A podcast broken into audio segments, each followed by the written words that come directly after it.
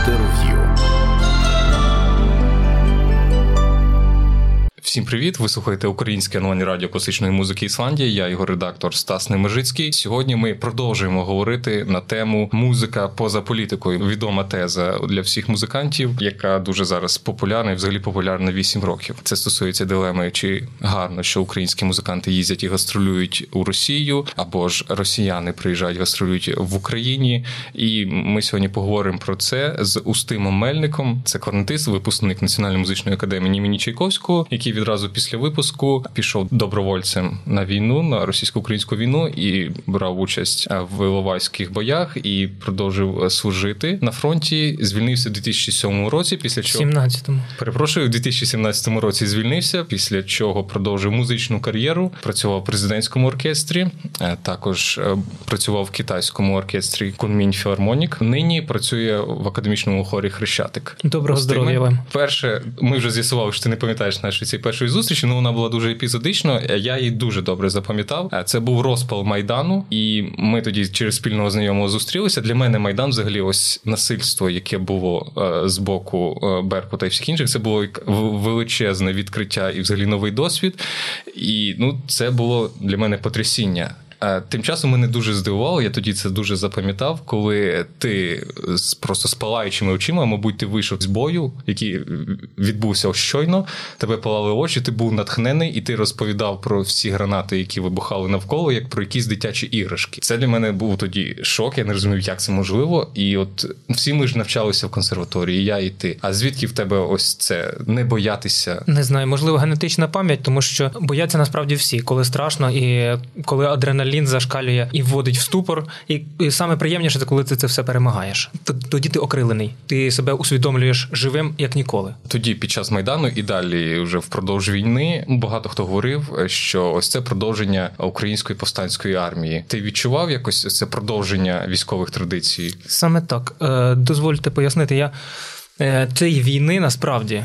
Чекав давно з дитинства чекав. Нічого нового у насильстві Беркуту для мене не було, тому що, по-перше, це бекграунд е, літератури, прочитаної мною на історичну тематику. Зокрема, це Горліс Горський, е, Холодний Яр, і також інші е, книжки історичного клубу Холодного Холодний Яр, зокрема Романа Коваля. Тобто на цю тематику в мене давні обіди, обіди за дідів, за яких не було помщено. Вони стояли за правду, їх зламали, і до цих пір не відбулося сатисфакції героїв справжніх, які названі ворогами народу. Тому для мене цей майдан був е, як просто усвідомлення того, що прийшла моя черга боротися. Тобто, ти з дитинства, там з юності чекав на те, що буде. З юності я готувався до цієї війни, всім казав, що вона буде, і почалась вона саме на майдані у вигляді топтання е, беркутом українського стягу. Це московський чобіт. Е, Я його бачив, я розумів, з ким маємо справу.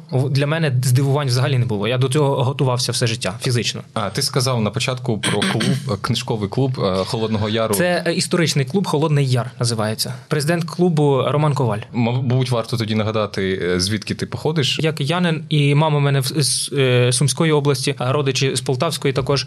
Тобто це Київська і Полтавська Слобожанщина, Київщина, мої предки. Немає в мене західного коріння. У всякому випадку я не знаю. По закінченню консерваторії ти був корнетистом на хорошому рахунку. Ти на той час уже виступав у багатьох концертах, і всі І за кордоном також. І так. за кордоном виступав, і всі про тебе говорили, відгукувалися як е, ну дуже достойний кларнетист. Тебе були всі можливості продовжити кар'єру е, в національному будь-якому оркестрі в Києві, е, продовжити сольну кар'єру або навчатися далі в магістратурі в, в Європі, так як робили і твої однокурсники, і мої однокурсники. Ти обрав війну. От який діалог перед тобою тоді стояв? Ну як ти собі аргументував, що ти повинен піти Для мене це було за, за замовчуванням. Не було ніякого вибору не йти на війну. Я не міг не йти. Я її чекав цієї війни. А стосовно кар'єри, е, так звичайно, мені було страшно втратити, наприклад, палець. Я більше би не зміг грати на кларнеті і продовжувати музичну кар'єру як інструменталіст взагалі. Але не йти на війну я не міг.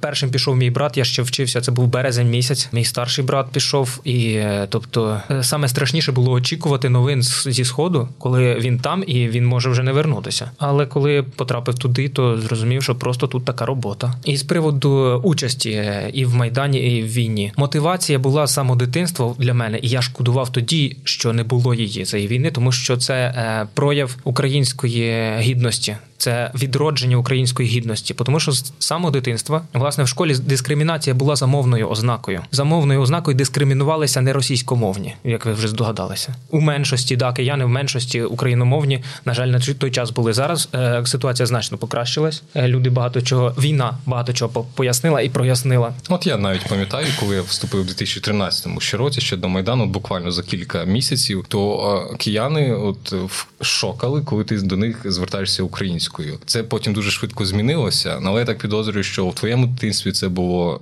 ще помітніше. Я закінчив київську десятирічку школу імені Лисенка для обдарованих дітей. Вчилися насправді не лише обдаровані, діти різні взагалі, і багато було складової саме шовністичного характеру з боку росієцентричних людей. Вони себе позиціонували. Вони, мабуть, можливо і не мають е, прямого походження російського, але вони себе позиціонують як русські. як люди російської культури. Рус е, е, не, не просто російської культури, а російського егрегору. Е, Грегор, який зараз називається Руський мір, і вони вважають себе вищими за всіх інших, і е, там багато лободи е, літературної з цього приводу є. Я ознайомлювався з цими це бред.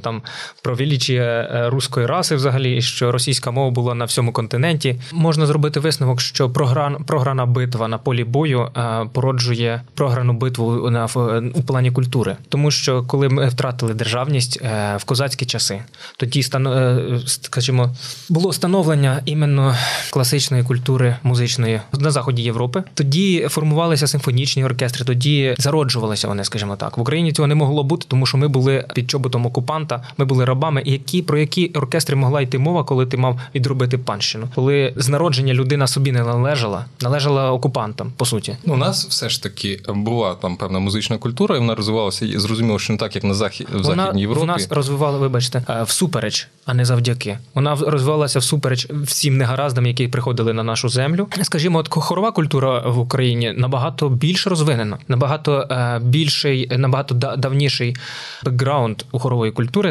е, як у симфонічної, наприклад, як в інструментальної. Ну це пов'язано саме із тим, що з матеріальною базою із е, тими обмеженнями, які люди мали, і мали лише своє горло е, для того, щоб співати, і лише таким чином могли е, великою більшою мірою це можливо і так, але все таки інструментальна культура вона теж розвивалася, але тут є справедливо, що її не досліджували історики до цього як хорову культуру. І зараз є ось ці перші починають досліджувати цю культуру, яка була інструментальна, і були капели інструментальні. Ось це все є. Я сподіваюся, що скоро буде з'являтися все більше і більше досліджень. і Ми дізнаємося більше про інструментальну культуру культуру, про ансамблі, які були на теренах України, паралельно з тим, як розвивалася хорова музика. Ти сказав, що ти чекав майдану і війни, е, щоб помститися за пам'ять дідів, за, за гідність, за потоптану за правду. За потоптану правду. Е, чи відчуваєш ти сатисфакцію, чи помщене? Ні, війна не закінчена. Війна лише почалася, і ну скажімо, в замороженому стані для вона... себе особисто для себе особисто, е, скажімо, і моя участь, і взагалі факт цієї війни для багатьох українців довів мою правоту, коли я е, говорив е, на історичну тематику, коли сперечався з приводу і бандерівців, і всього національно визвольного руху, січових стрільців, доводив їх правоту. Вони розказували про те, що це була зрада там великої батьківщини. Тобто я не хочу прізвищ називати, вони всі все розуміють. На сьогоднішній день багато чого прояснила ця війна, розкрила карти ворога. Період е, продовж війни не хочу вдаватися в подробиці. Я вже о, на початку сказав, що ти брав участь е, в, в діях в Іловайську. Просто щоб з твоїх вуст ти роз розповів про свій бойовий досвід, де він був. Тобто, із е, літа 14-го я літом туди потрапив. А, я Закінчив консерваторію так, літа 14-го по весну 17-го. Е, тобто, мій бойовий шлях почався, і перший мій, е, так би мовити, бойове хрещення це попасна була. Я тоді.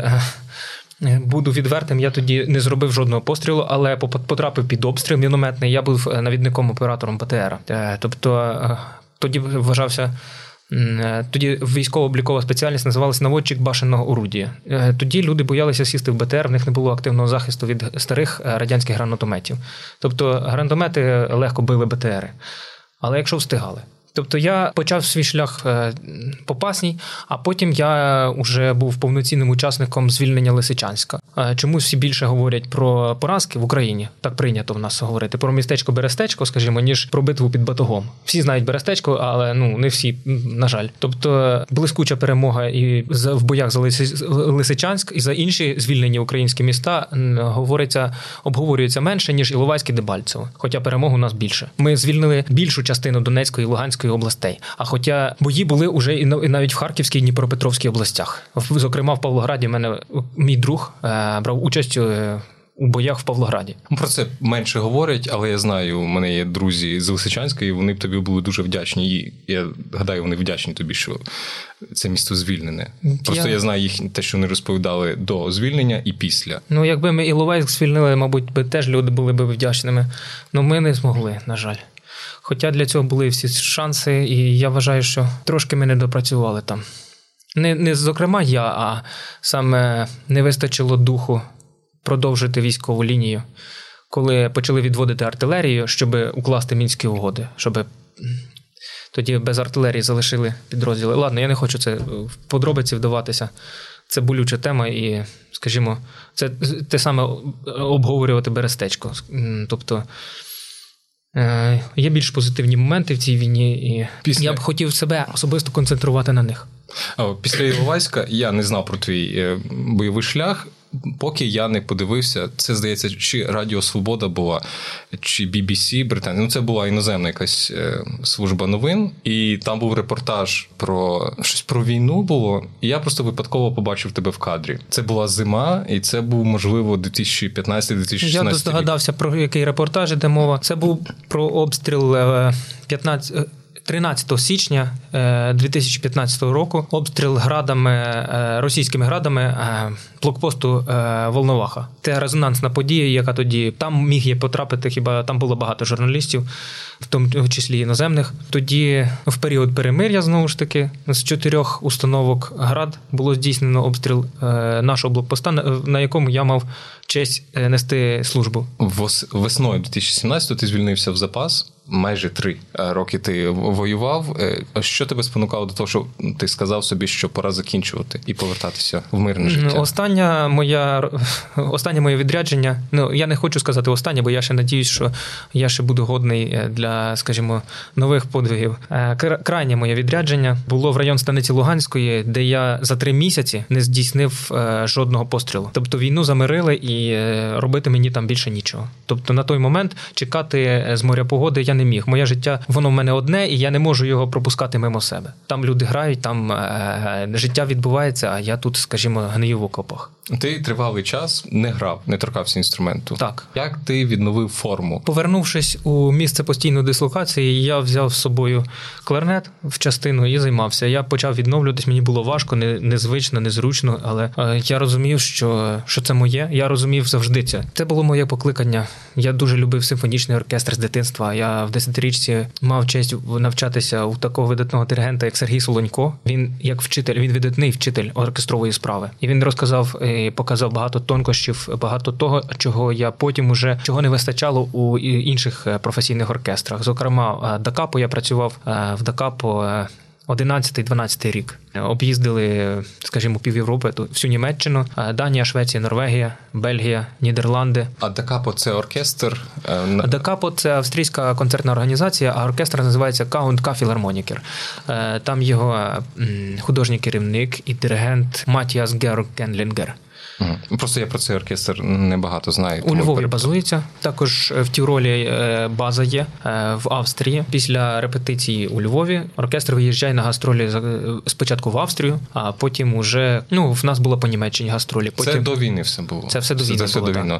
Ось повернемося до того, як ти відновлював свою кар'єру і свою музичну форму. Це відмінні досвіди воювати і потім продовжувати займатися музикою. Ну і це виглядає дуже дивовижно. І, Тобто, ти відновився на тому, що заклав в тебе викладач технічно. Ти по цьому міг потім відновитися. Це важливий момент. Технічний момент. Е, я отримав дуже хорошу школу. У мене були хороші викладачі, і це десятирічка. Це Самилов Олександр Миколаєвич і Тихонов В'ячеслав Георгійович в консерваторії. Самойлов є учнем Тихонова, і я по скажімо, по такій е, викладацькій династії був як і є і залишаюся. Я адептом школи Тихонова. Е, ти не тривалий час попрацював в президентському оркестрі. Півтора року я працював в президентському оркестрі, і рівно ж півтора року я пропрацював у Китаї. Ось е, в Китаї там збірний оркестр, наскільки так. я розумію. Ну так як часто буває в Китаї. Чи були там музиканти з Росії, Білорусі? Були ось як ви знаходили спільну мову? Чи спілкувалися про політику? Як ти їм пояснював, як ти з ними комунікував? Про політику в мене було більше розмов із українцями там. Тільки з ними в мене викликали виникали дискусії. З росіянами там була одна росіянка, і тобто з дівчиною на політичні теми взагалі ну це не та дівчина, з якою можна було б е, обговорювати політику. Вона не була зацікавлена в тому, і я не був зацікавлений в тому. Ну що я можу вимагати з людини, яка все життя в Москві прожила, вона не, знає, де та там е, які у нас проблеми.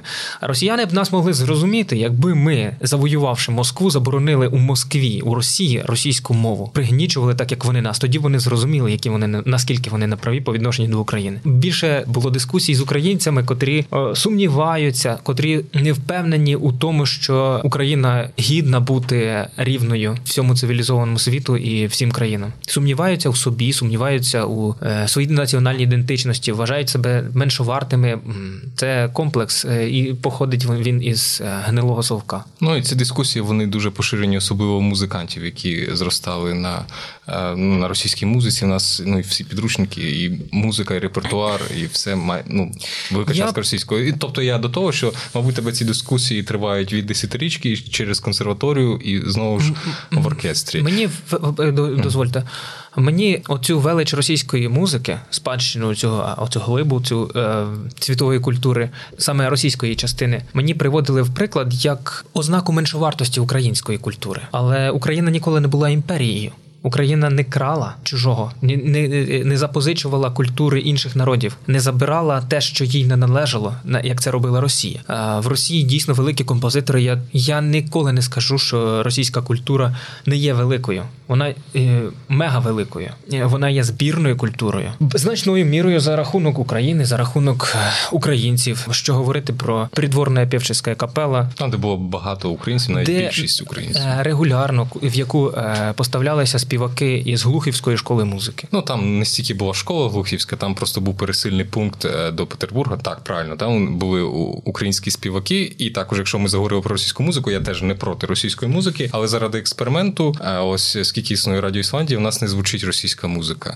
Окрім тих випадків, якщо до мене приходить гість, ось як ти сидиш, і ну він у нього там є плейліст, і він хотів би там е, для ілюстрації поставити російську музику. В інших випадках вона не звучить взагалі. Це був як експеримент, тому що те, що ти говорив, російська музика ставиться в приклад як меншу вартість української. Так більше того, російську музику інколи ставлять більшою ніж європейська якась музика. Якщо забрати ось це, ми можемо побачити, яка гарна музика була французьких композиторів там до Дебюсі. Ми можемо послухати величезну спадщину Сенсанс і так далі. І для мене було теж цікаво подивитися, а чи стане колись мені бракувати російської музики в ефірі? Щось станеться, нічого не сталося. Вистачає абсолютно європейської музики, і ось цього всього.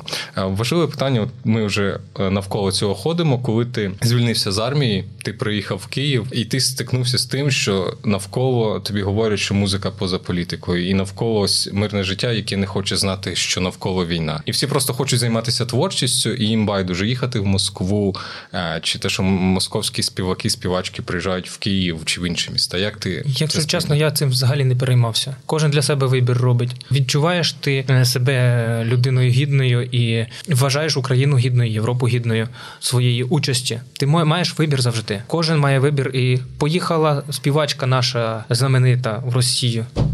Ну на здоров'я. Я не не вважаю її, скажімо, зрадницею України. Ну мені просто сумно стає. Мені сумно стає, що вони мене лишають одного в моїй боротьбі. Вони, е, скажімо. Я не не хочу сказати, що це зрада. Зрада це коли людина перейшла на бік ворога і працює проти України. А якщо людина собі заробляє гроші, ну багато заробітчан їздить е, на будівництво в ту, ту ж Москву із Західної України. То що говорити про е, співачок із Чернівців, наприклад? Ну, це якщо давай спробуємо розділити. Я не розділяю цього, але давай спробуємо розділити. Є, наприклад, оркестрант, який може грати нехай у Гергієва, так?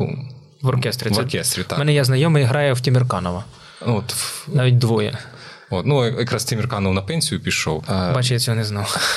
Ну, не так важливо, Не і, і це не дуже суттєво, просто чомусь згадалося. Ну так ось, от є такі оркестранти, е, про них знаєш ти. Я, наприклад, можу не знати, але я точно знаю, що вони є і в петербурзьких московських оркестрах, і вони їздять туди. Е, Інша справа публічні особистості, які представляють українську музику, про яких всі знають, і на яких ставлять якусь надію, що вони презентують українську музику у світі, виконавство у світі. І вони їдуть в Росію виступати з їхніми оркестрами, оркестрами, які фінансуються з федерального бюджету. Е, Той самий бюджет, який дається на війну, одночасно культура і війна. І вони представляють російські оркестри, потім виступають в московських філармоніях. Чи чи це однаково тобі? Ну, вони однакові ці дві категорії, чи все-таки є якась різниця? Нема різниці. Тобто ти їх не вважаєш зрадниками? Я Але не так, не так гостро це сприймаю, як всі в Україні. е, От, ну я просто не схильний е, людей е, ідеалізувати, і я не фанат нікого з людей, з живих. Якихось особливих надій на, на них покладати не можу. Більше того, я радію, коли відома людина виступає на Україні, продовжує принципово забрати українську позицію. Просто е, ті люди, які їдуть в Росію, вони не включені в боротьбу. А от ті, які залишилися, вони стали по нашу сторону барикад. Вони стали за, на, за нашими плечима, і, скажімо, вони є тими, за, за кого не сором воювати. Е, З того, що є, ти розповідаєш, так зрозумів, що краще робити акцент не на тому, що є погано, а на те, що є Іменно. те, що є добре. Окей, е, що б ти сказав музикантам, ну які можливо не можуть поїхати воювати, Зараз але чим вони можуть бути корисними е, поза військовими діями? Банально добрим словом. Скажи е, спасибі воїнові, і ти просто його окрилиш, ти його, ти просто продемонструєш, що ти на його стороні. Я не, е, не кажу, що всі повинні їхати, не всі можуть вбивати людей. Це, це, не є для людини властиво, скажімо, насильство, е, як і ти висловився, що ти був в шоці. Для тебе це не властиво було. Мало хто не, не то, щоб мало хто, а скажімо, для людини урбанізованої це взагалі е, не властиво. Так. Цим людям, які нас підтримують, тобто публічним людям, я е, дуже е, глибокий. Е, Глибоку подяку хочу висловити, що вони просто стали за нами. Вони стали на нашій стороні. Е, Вони демонструють світові, що ми маємо за що воювати, за що боротися. Ти про людей культури. Про людей культури, так. Вони просто стали на от включилися в боротьбу таким чином, і вони стали на нашу е, на наш захист морально. Дякую тобі за те, що ти прийшов, за те, що за твою справу, за те, що ти що ми могли бути за твоєю спиною. Нагадуємо нашим слухачам. З вами була Радіо Ісландія, Стас Немежицький. У нас в гостях був Устим Мельник, музикант, кларнетист, учасник хору Хрещатик, який після закінчення консерваторії пішов добровольцем на війну, звільнився з неї і продовжив музичну кар'єру. Дякую тобі. Е, Слухайте гарну музику. Всім па-па. Дякую. Гадаю, нормально було. Вступимо? Да. Може на фекс мені скинути. Звісно, а Зараз я скину. телеграмі чи як? Та-да. Так, хто, хто перший кого знайде?